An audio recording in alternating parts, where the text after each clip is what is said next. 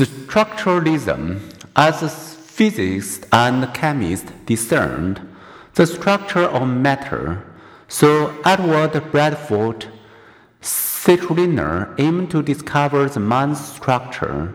He engaged people in self reflective introspection, looking inward, training them to report elements of their experience as they look at a rose, listen to a metronome, smelled a scent, or tasted a substance.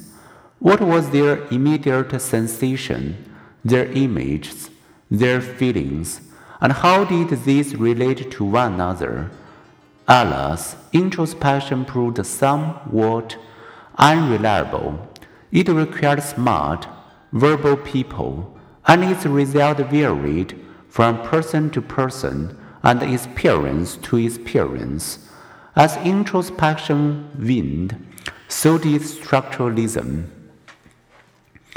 Functionalism, hoping to assemble the mind's structure from simple elements, as rather like trying to understand a car by examining its disconnected parts. Philosopher psychologist William James thought it would be more fruitful to consider the evolved functions of our thoughts and feelings. Smiling is what the nose does, thinking is what the brain does.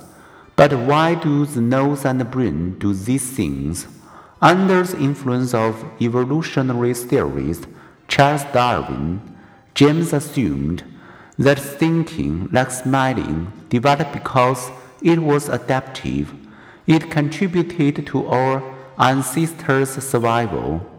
Consciousness serves a function. It enables us to consider our past, adjust to our present, and plan our future. James encouraged explorations of the functions of emotions, memories, viewpoint, habits, and moment to moment streams of consciousness. James' writing moved the publisher Henry Holt to offer James a contract for a textbook of the new science of psychology. James agreed and began work in 1878 with an apology for requesting two years to finish his writing. The text proved an unexpected call and actually took him 12 years. More than a century later, people still read the resulting principles of psychology and marvel at the brilliance and elegance with which James introduced psychology to the educated public.